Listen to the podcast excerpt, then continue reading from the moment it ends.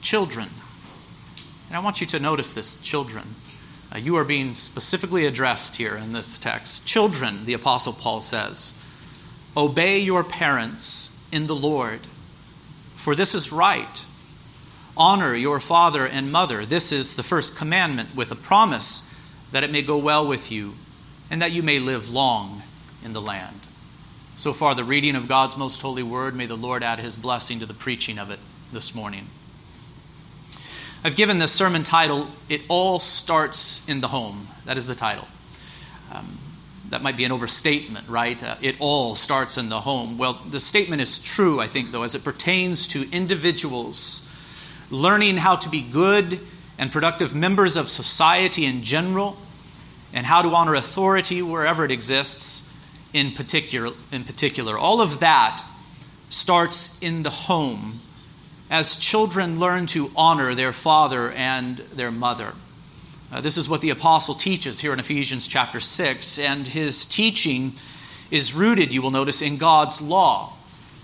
Children are to learn to not covet, but to be content, to not lie, but to promote the truth, to not steal, but to labor with their own hands, doing honest work so that they might have something to share with those in need, to not commit adultery, but to be faithful to the marriage covenant and to all other covenants that they make, to not murder with hatred in the heart, but to love from the heart, and to honor authority wherever it exists. This, all of this, they are to learn in the home, by first honoring their father and their mother. It all starts in the home in that sense.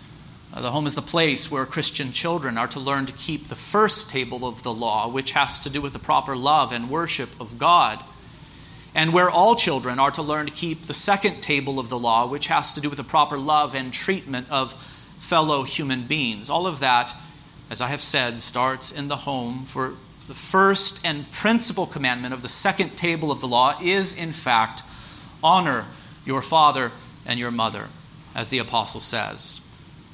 And I have begun the sermon in this way by stepping back just a bit from Paul's specific command to Christian children to obey their parents in the Lord, so that you might see from the outset that although Paul addresses Christian children directly, what he says to them has far-reaching implications for the church and for society in general. Paul, remember, is addressing life within the Christian home in this section of his epistle.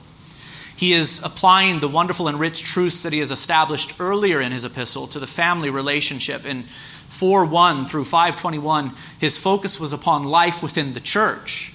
And there he exhorted us to walk worthy as the people of God in this world by preserving unity, by pursuing holiness, and ultimately by submitting to one another out of reverence for Christ. That is Ephesians five twenty-one. But in five twenty-two and following, the focus turns to the home, the, to the Christian family. And there we have learned that wives are to submit to their own husbands as to the Lord. And there we also learn in verse twenty-five that husbands are to love their wives as Christ loved the church and gave himself up for her. And now we hear Paul say, children, children, obey your parents in the Lord, for this is right, he says. And so the focus is upon the family here in this text. But let us not forget that what happens in the family will have a profound impact upon the church and upon society. And again, this is why I have said that it all starts in the home. The command that the apostle issues is very straightforward, isn't it? Children, obey your parents in the Lord. Children are addressed by the apostle directly. Uh, this fact is easily overlooked, I think, but it is very significant. We are to remember that Paul wrote this letter to the church in Ephesus. This letter was to be read aloud to the church as she assembled there in Ephesus. And what was Paul's assumption, except that the children would be present with the church assembled to hear the reading of his letter? For he addresses them directly. He does not say, parents, tell your children to honor you, assuming that they were somewhere else. But instead, he speaks to them directly in his letter, saying, children, obey your parents in the Lord. And so the apostles' expectation was that children, even small children, would be present in the Christian assembly to hear his letter read. And this has been the practice of the church throughout church history. Children, even small children, would sit in the assembly with their parents. They would grow up under the ministry of the word. They would learn to worship and to pray alongside their parents. And it was not until very recently that the church has, in some circles, decided to send their children off to another place during corporate worship. And I think the effects have been devastating. Many children, as you know, in our culture leave the church when they reach adulthood. But I wonder if it is not in part because they were never a part of the church while growing up. And so I think it is important for us to have our children in the church service with us. I know that for some of you with very young children, this could be a challenging time. I know that some mothers and fathers say, I had a hard time focusing upon the sermon today for, for an obvious reason. And I sympathize with that. We ourselves pass through that season of life uh, with our children, but it is a very brief season. And I think parents, you would all agree, as you have experienced this, that this is good. Even your small children are able to listen, they're able to learn, even if, even if it is just through observation. They see you worship, they hear you sing, they listen to us pray, and they are learning how to worship the triune God through, even if it is just observation. And I do believe that they also listen to the sermon. Uh, they might not be locked in on the entire thing the way that adults are, hopefully. Um, hopefully the adults are. But they get some of what is said. I know that they do. Uh, I will sometimes be encouraged by feedback uh, concerning that, that very point. But here I think it is important for us to simply recognize this often overlooked point that when Paul wrote to the church in Ephesus, he addressed children. He spoke to them directly, saying, children, obey your parents in the Lord. And so, children, I am speaking to you now, and I want for you to listen to me carefully at this point. It is so very important that you are here. It is important for you to worship God. It is important for you, even if you are very young, to sing to God, to pray to Him, to listen to His word preached. And I do understand that it can be difficult sometimes.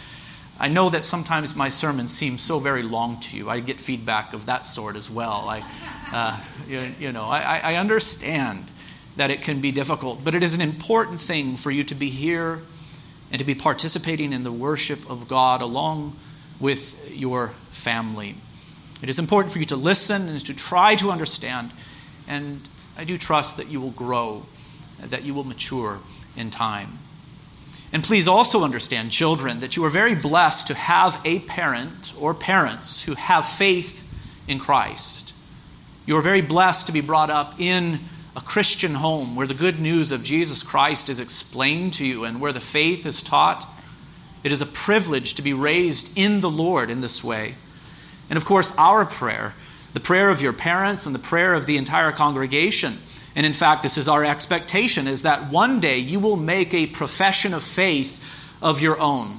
Our hope is that you, as children, will come to one day say, I trust in Christ for the forgiveness of my sins, and that you will come to say, Jesus is my Lord. And it will be then, when that credible profession of faith is made, that you will be baptized in water and invited to the Lord's table.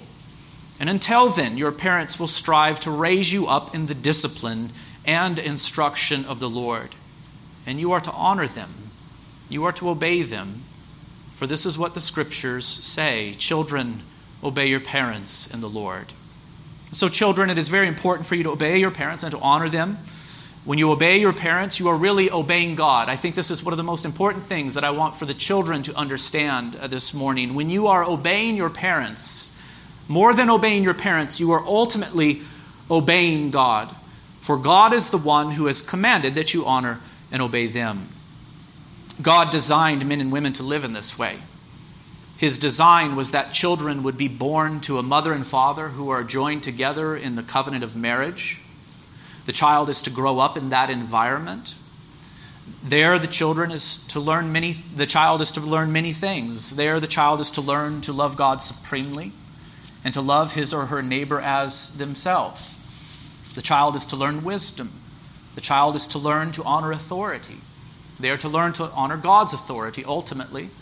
and they are to learn to honor all of the authorities that exist within the world by his appointment. And this the child will learn from experience. They will learn to honor all kinds of authority as they first of all learn to honor the authority that their mother and father has over them. And so once again, children, be very careful to honor your parents. It is a big deal. It is very important. God commands it. Be careful to obey your mom and dad. And I would say to you, even to you small children who are listening right now, do not give in to the temptation to disrespect your parents or to disobey them ever. You are to obey your parents even when you don't feel like it. You are to obey your parents even when you think that they are wrong. You are to show them honor and respect even when you think that they are being unfair or unreasonable. The text says most clearly, children, obey your parents in the Lord. And I think that phrase, in the Lord, is very important. Paul assumes that these children to whom he is writing are being raised in the Lord. They are being taught the faith, and they are hearing the gospel. He probably assumes that many of them have faith already. After all, here he is speaking to them. He assumes that they can comprehend his words. And he assumes that the ones who do not yet have faith or who have not made a credible profession yet will do so in the future. He's speaking to a group of children who are being raised up in the discipline and instruction of the Lord. And by the way, parents, I think this should be the attitude that we have towards our children. On the one hand, we know that our children are born into this world, not in Christ, but in Adam. You understand that, I hope. Because you are a Christian does not mean that your children are born into this world Christians with faith, as if they are regenerate from birth. That is a false doctrine. We know that they are born not into the covenant of grace, but they are actually born into this world, into the broken covenant of works. And so this means, on the one hand, that we must be very diligent to proclaim the gospel to them. We must be diligent to teach the faith to them and to pray for true repentance and a credible profession. And nevertheless, we must also raise them in the Lord. I believe that our expectation should be that they will believe upon Christ. We should not be pessimistic regarding this, but optimistic.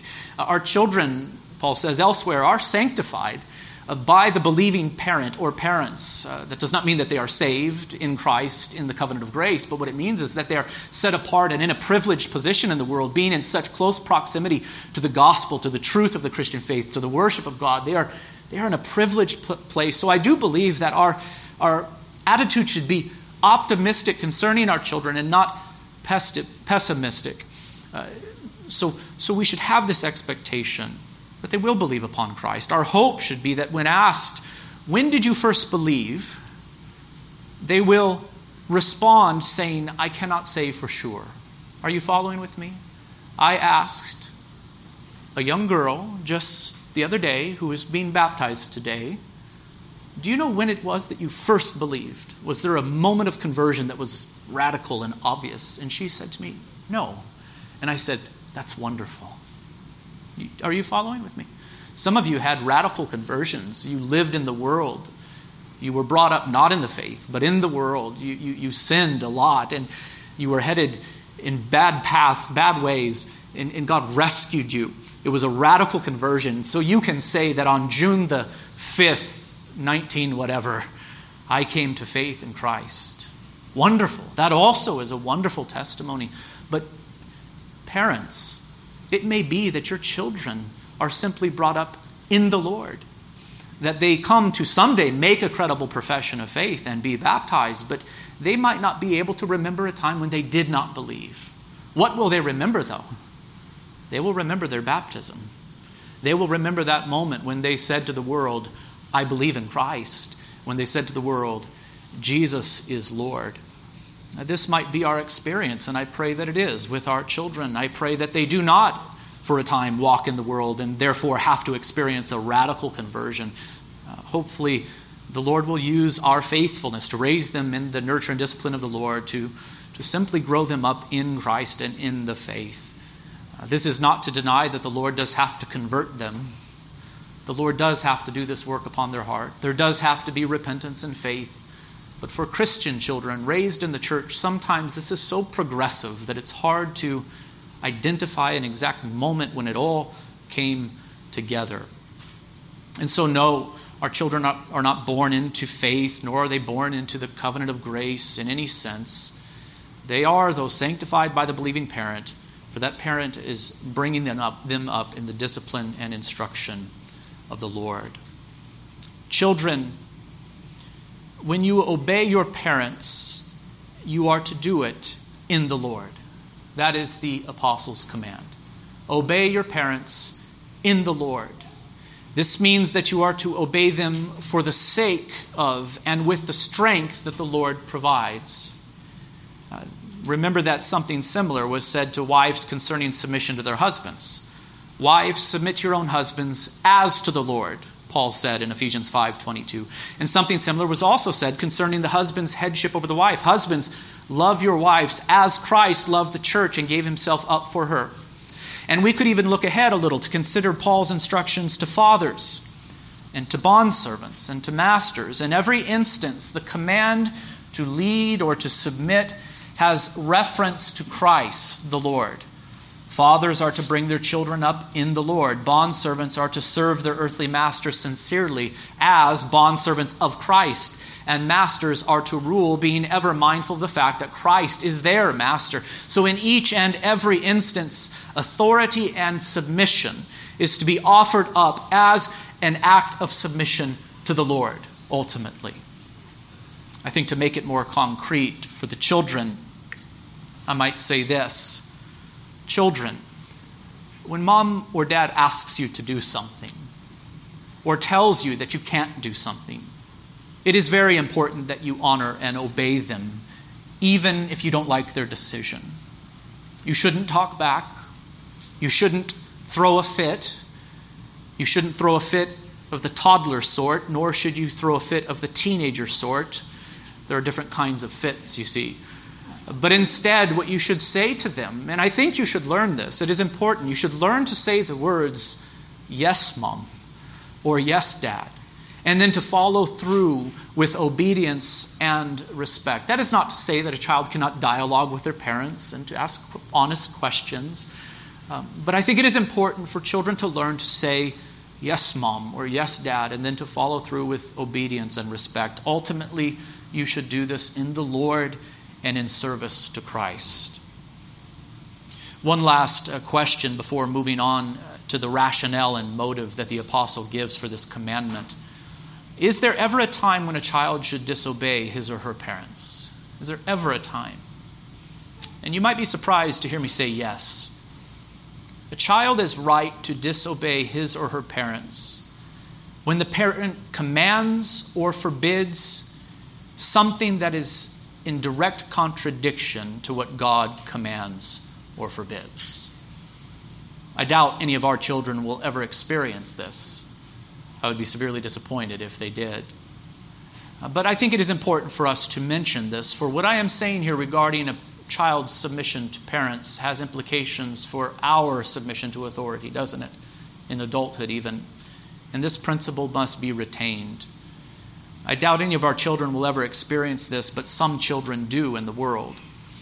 To give a rather innocuous example, if an unbelieving parent were to say to a child who believes, you are not allowed to pray to God or to speak of Christ to your friends, then the child is right to pray and to speak to Christ in disobedience to their parents' ungodly command. For when two are, when the two are in conflict, we are bound to obey God and not man. But even then, the child should offer up the righteous disobedience respectfully and with a pure conduct. And brothers and sisters, I think you can see what I am doing here. I am saying this not so much for our children. I don't think they experience this. But for the adults who are in the world, uh, who, who are living under even oppressive authorities right now, we must be very careful about how we go about disobedience when we choose to walk down that path, because some authority is commanding us to do that which God forbids or forbidding us to do that which God commands. Let us now consider the rationale of the apostle. Children, obey your parents in the Lord. What are the next few words here, the next four? He says, "For this is right." Why should children obey their parents? What is the rationale or reason that the apostle gives? He says simply this: this is right. And what does it mean for something to be right? Have you ever thought about that question? What does it mean for something to be right? I want for you to consider three things briefly. One, things are right when they are in accord with the way God designed them to be. We are to recognize that God designed the world and all that is in it to function in a particular way. Things are right when they function according to God's design. And they are wrong when they are out of step with God's design. And as it pertains to the family, God's design is that wives submit to their husbands, that husbands lovingly lead their wives by giving themselves up for them, and that children honor their parents by obeying them. Things are right when each one is doing their part, but something is wrong in the home when they are not. The Christian must understand this most fundamental truth. In the beginning, God created the heavens and the earth, and He designed the world in general and the family in particular to function in a particular way.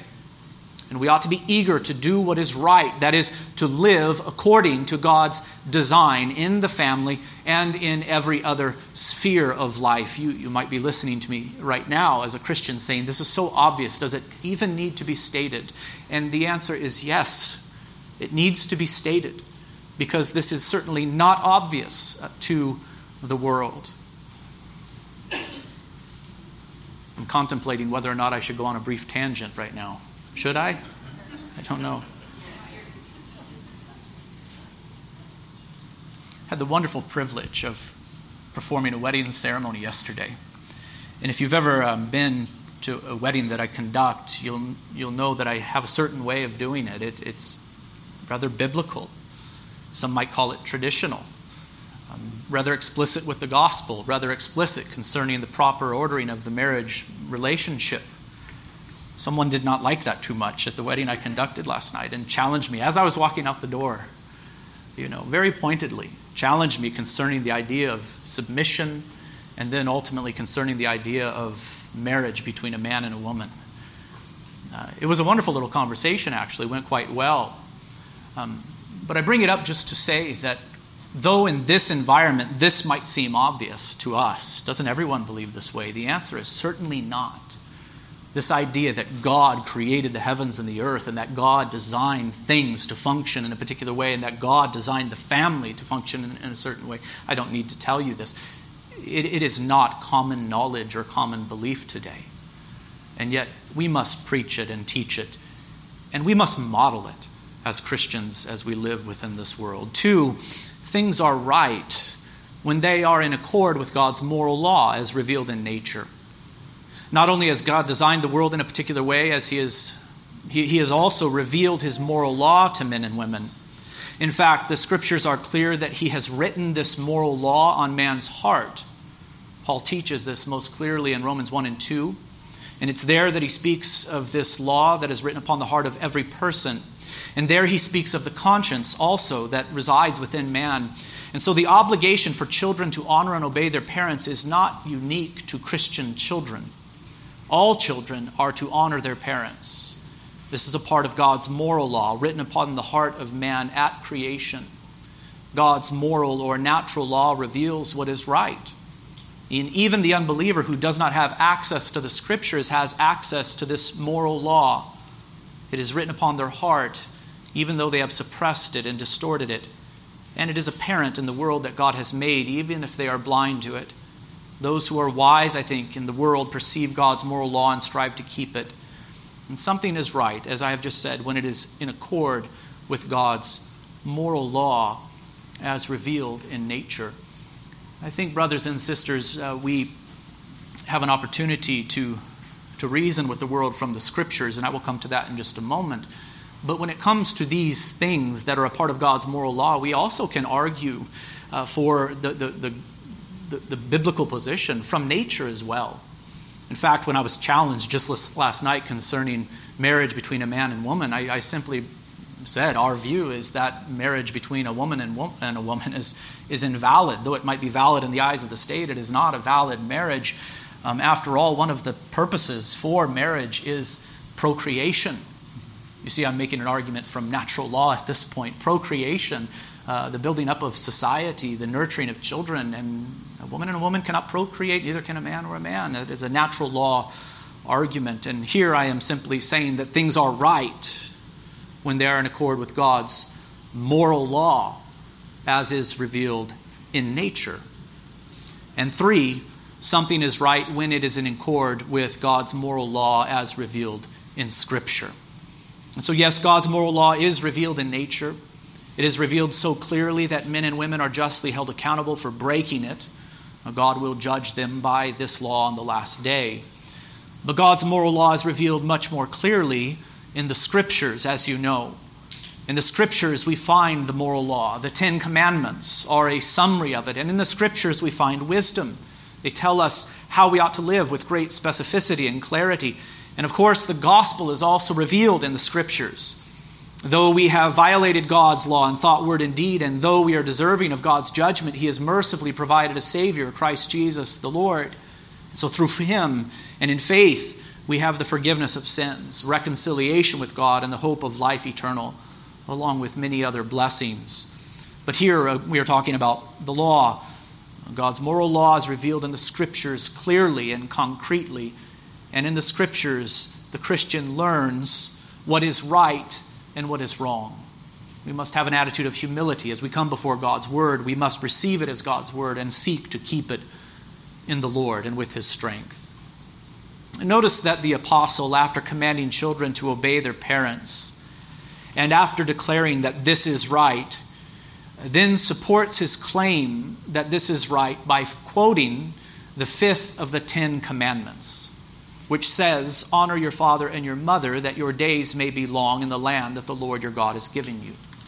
I suppose that Paul could have demonstrated that it is right for children to obey their parents by reasoning from nature and appealing to the natural law.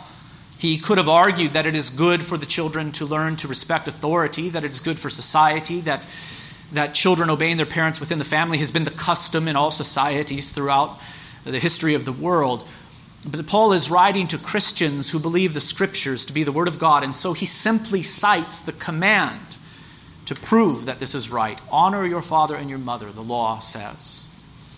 Friends, you cannot earn your salvation through the keeping of God's law. As it pertains to our right standing before God, the law condemns us now, for we have all broken God's law. We cannot expect to be justified by keeping God's law, for we are all transgressors of it. And so in this sense, the law is a curse to us. It condemns us. It cannot save us. But let us not forget that the law of God is good. Indeed, it is very good, provided that we approach it properly. The law is good in that it shows us our need for a Savior. It is used by God to drive sinners to faith in Christ. The gospel is that Christ kept the law of God for us, and He died in the place of sinners, death being the just penalty for sin. The forgiveness of sins is received through faith in Christ. But before we can repent and believe, we must recognize our need for a Savior. And we will recognize our need only by considering God's law as we come to the realization that we have broken it, and knowing that we stand before God guilty and condemned. In this sense, the law is good. It is good that we know the truth concerning our sin and guilt, and thus, and thus recognize our need. Children, I don't want you to answer this question out loud, so just remain silent. But I might ask you, considering God's law, honor your father and your mother, have you ever in your life dishonored them, disrespected them, disobeyed them? The answer is certainly yes. We all did when we were children. We, we all did. You have. So what does that mean for you? It actually means that you are a sinner, that you are guilty before God, that you have broken His commandment, and that you deserve to be punished by Him. That's a serious thing. It's important for you to know God's law for that reason, just to see that you need a Savior. You need to have your sins washed away because you have violated God's law in thought, word, and deed. And I am saying you, but of course you understand that it is true of all of us. We all have violated God's law in different ways. And, in pro- and when we approach God's law in this way, we begin to see that it is good. It is good that God disciplines us with his law so that we might see our tremendous need before him. And the law is also good in another sense. Uh, the moral law of God, revealed in nature generally and revealed in Scripture specifically and clearly, tells us what is right and what is wrong. It shows us how we should live. Men and women living in this world struggle to know what is right and wrong. And this is due to the corruptions in them. It's due to the corruptions in us. It's due to our blindness and hardness of heart. But the Scriptures reveal it clearly. So what should the Christian's attitude be towards the law? Well, we must start by confessing that it cannot save. Salvation is only through faith in Christ, who, as the God-man, kept the law on behalf of sinners and bore the curse of the law in the place of sinners. But on the other hand, the Christian should love and cherish the law of God. For the Spirit of God uses the law to discipline those God loves and to guide them in paths of righteousness for his name's sake.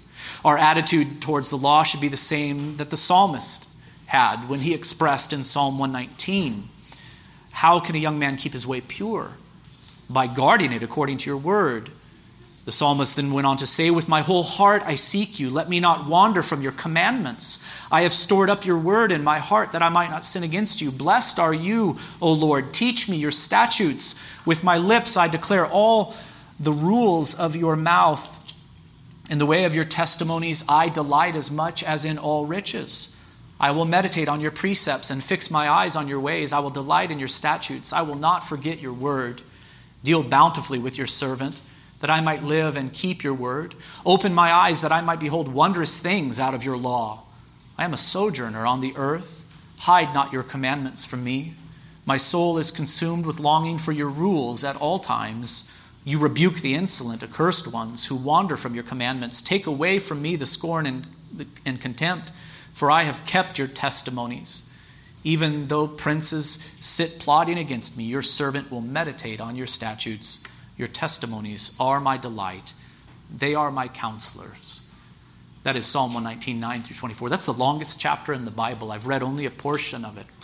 But there the psalmist again and again expresses his tremendous love and appreciation for, his desire for the law of God. And he uses different terms to refer to the law, but he is saying the same thing over and over again. God's law is wonderful, it is great, and we as Christians should have the same attitude concerning it. Children, you should have the same attitude concerning God's law. You should love it because it shows you, among other things, how it is that you ought to live in this world according to wisdom.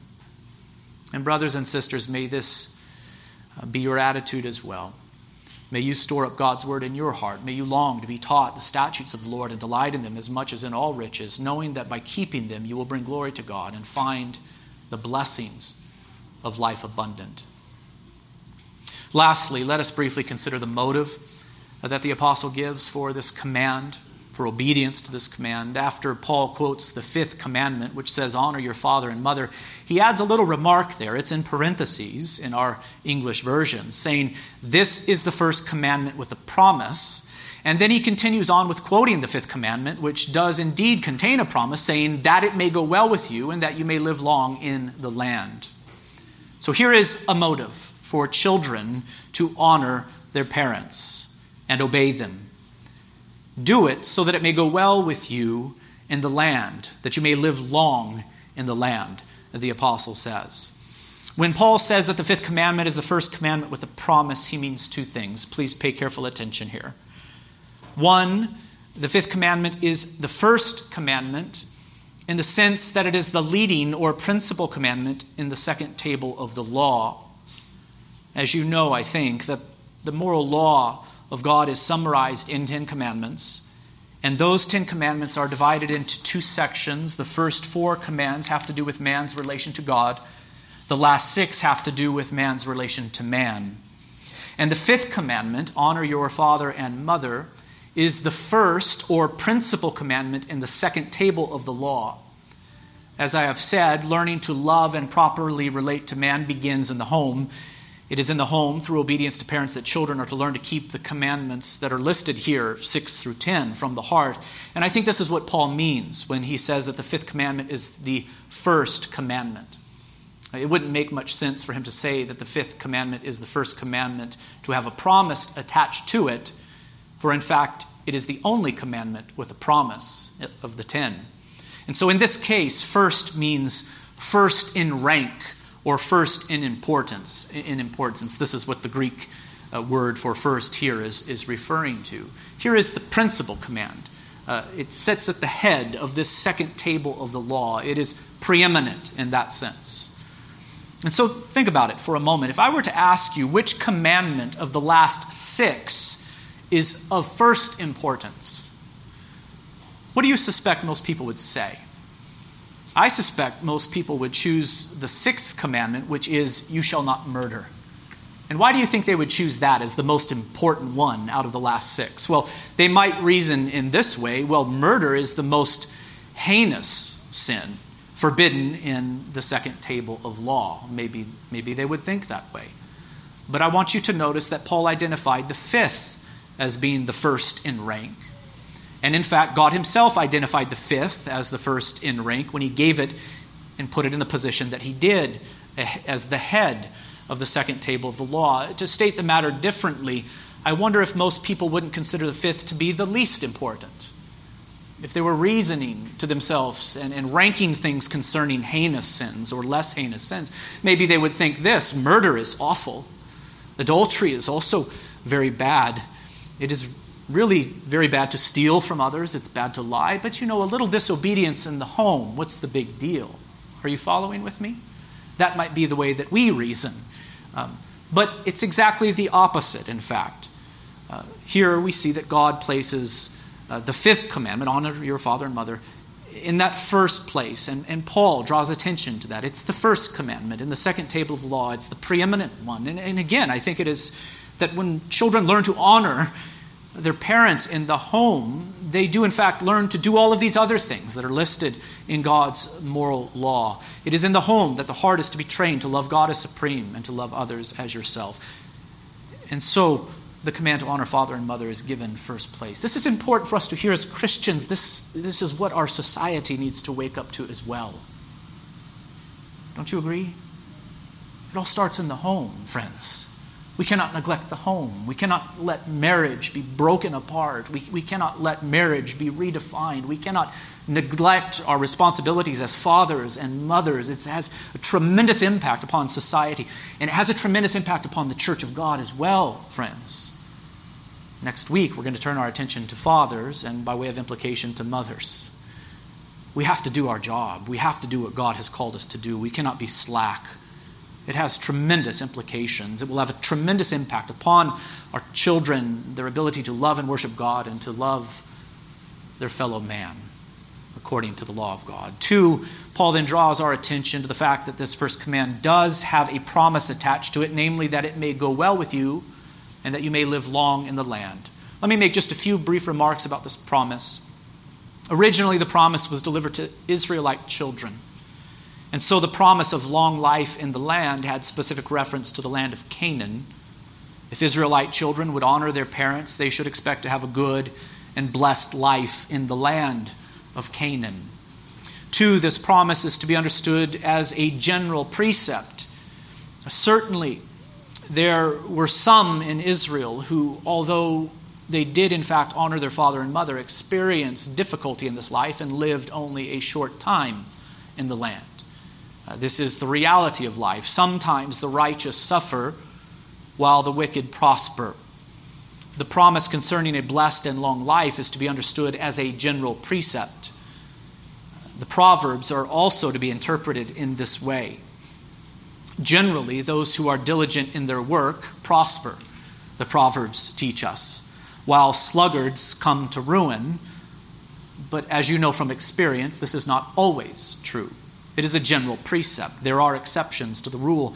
And generally, when parents train up a child in the way he should go, even when he is old, he will not depart from it. It's a general precept.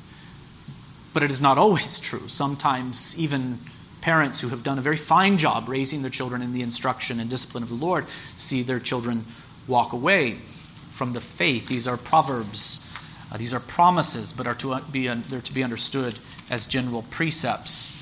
And the word promise here in Ephesians six must be understood in this way as it pertains to life on this earth. Generally, honoring one's parents leads to a blessed and long life in the land, whereas those who are rebellious find themselves coming to ruin. We see that that general precept is indeed true, but there are exceptions to the rule. Three, notice that Paul applies this same principle to the new covenant people of God who do not have a land of their own as it pertains to the kingdom of God, but live as exiles and sojourners.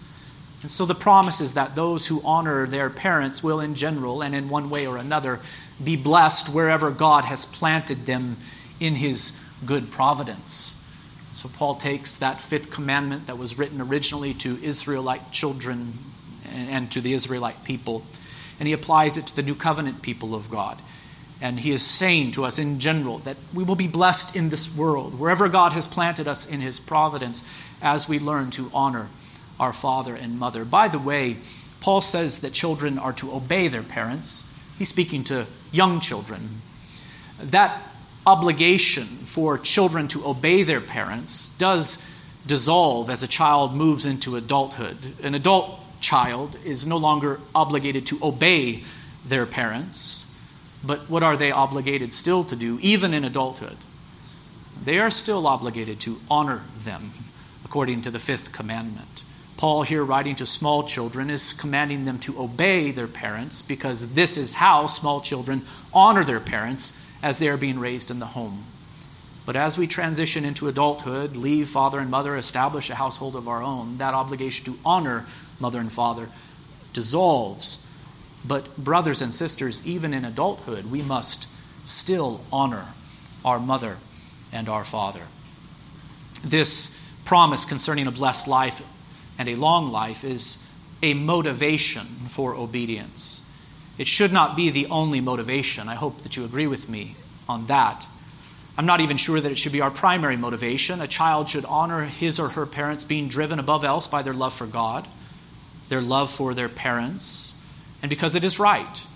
But this is a motivation nonetheless. Those who honor their parents will be blessed as they live on the earth. For those who are in Christ, it will certainly be true in the world to come.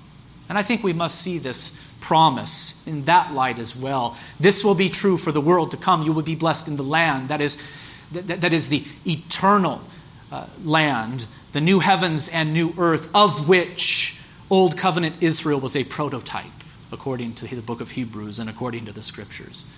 We will be blessed as we live on this earth, and there will be ultimate blessings found in the life to come if we will only keep God's commandments, specifically the command to honor their father and their mother. Little children, I, I would imagine you have tuned out by now.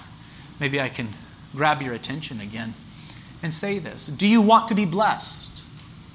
Do you want to experience good things in this life?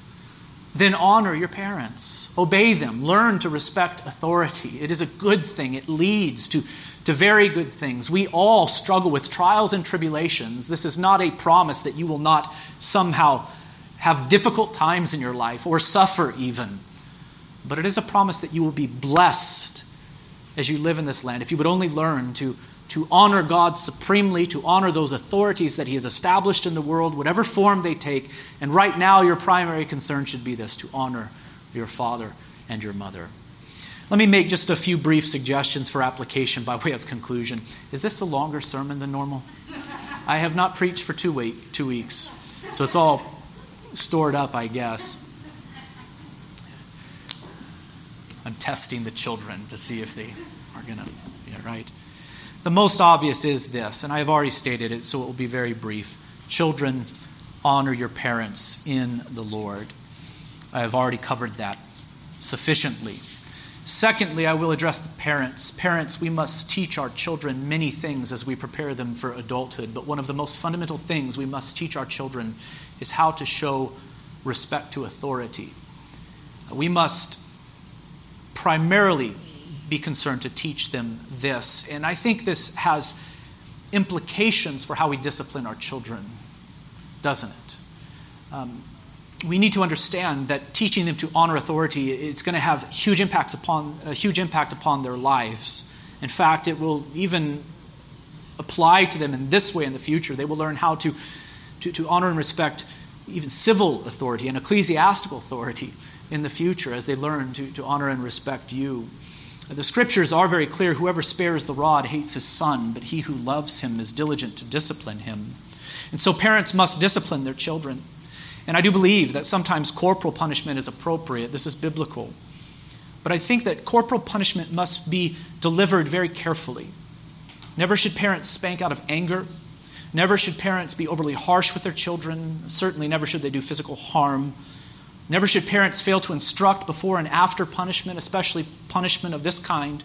And never should parents fail to reassure their children of their love before and after corporal punishment, after it's administered. And lastly, and here is the point that I'm trying to get to, parents must choose carefully when to administer corporal punishment. Children should not be spanked, I do not believe, for being children, for acting like children, for being hyper or careless, or for making some other mistake associated with their childish immaturity. But I do believe that spankings are in order where there is willful defiance and disrespect of the parent. For Lindsay and I, that's where the line was when we raised our children. When do we spank? When there is willful defiance, where there is willful disrespect, then we need to get the child's attention and to say, this is one thing you must not do. You might be childish, you might be immature, you might be hyper, you might be reckless and careless, you might be even rude. But God's law says you must honor your father and mother, and I'm concerned to teach you that. And I might need to get your attention in this way. We must be very careful when we, when we spank, when we use corporal punishment. We must do it very carefully. And I think especially Uh, in, in, in this circumstance. It does have a way of grabbing the attention of the child and, and communicating to them that this is a grave sin to dishonor the authority that God has placed over them. I'll have an opportunity to say more about this next week when we come to the text that says, "Fathers, do not provoke your children to anger, but bring them up in the discipline and instruction of the Lord." Thirdly and lastly, I will speak to all Christians saying, as we seek to promote the well-being of our society, we must encourage others, even non-believers, to form strong families by appealing to God's moral laws revealed in nature and in the Holy Scriptures. God's design is that children would be conceived by a man and woman devoted to one another for life and the bonds of marriage. His design is that the man and woman would fulfill their commitments to one another as husband and wife, and that they would fulfill their obligations to the child as mother and father.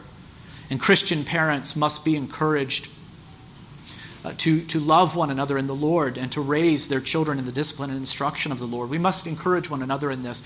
Uh, this maybe should not be our primary concern. Our primary concern as Christians is the advancement of the kingdom of God. Amen? I hope you agree with that as we live in this society. But nevertheless, this should be a concern of ours, to promote healthy families within our society. For as we do, we will also promote the advancement of the kingdom of God on earth. If we care for the well-being of society, which we should, then we will also encourage the formation of healthy families, even amongst those who do not believe. And I can't think of a better way to do this than by example and through personal interaction with others as we live and salt as salt and light in this world. And so husbands and wives, fathers and mothers must not neglect marriage and the family in order to chase after other pursuits. God instituted marriage and the family in the beginning for the good of society, and he also in, in, he uses it as an instrument for the furtherance of the kingdom of God. I'll leave it to you uh, to consider the weaknesses and wickedness that exist within the church today and within our culture, and to ask how much of this can be traced back to a breakdown within the family. I think a lot of it can. And we should certainly seek the well-being of our society and encourage strong families where, chil- where children will be taught to honor authority and to obey God's moral law. But brothers and sisters, it must start in our families. Parents must take seriously the responsibility to raise their children in the Lord, to teach them God's law and how to live according to wisdom. And children, you must also do your part. Obey your parents in the Lord, for this is right. Honor your father and mother. This is the first commandment with a promise, that it may go well with you and that you may live long in the land. Let's bow for a word of prayer. Father, help us in these things. Help us to do what is right, to live according to your design. Help us to do all of these things as husbands and wives, as parents and children, as Christian men and women. Help us to do all of these things in the Lord. That is, for the Lord's sake, with the strength that he provides. Father, help us to do all of these things in faith, knowing that we cannot earn our right standing before you through our goodness, through our keeping of the law, but must be found in Christ, cleansed by him on the last day, if we are to stand before you. Father, have mercy upon us. Strengthen us now to keep your word. In the name of Christ we pray. Amen.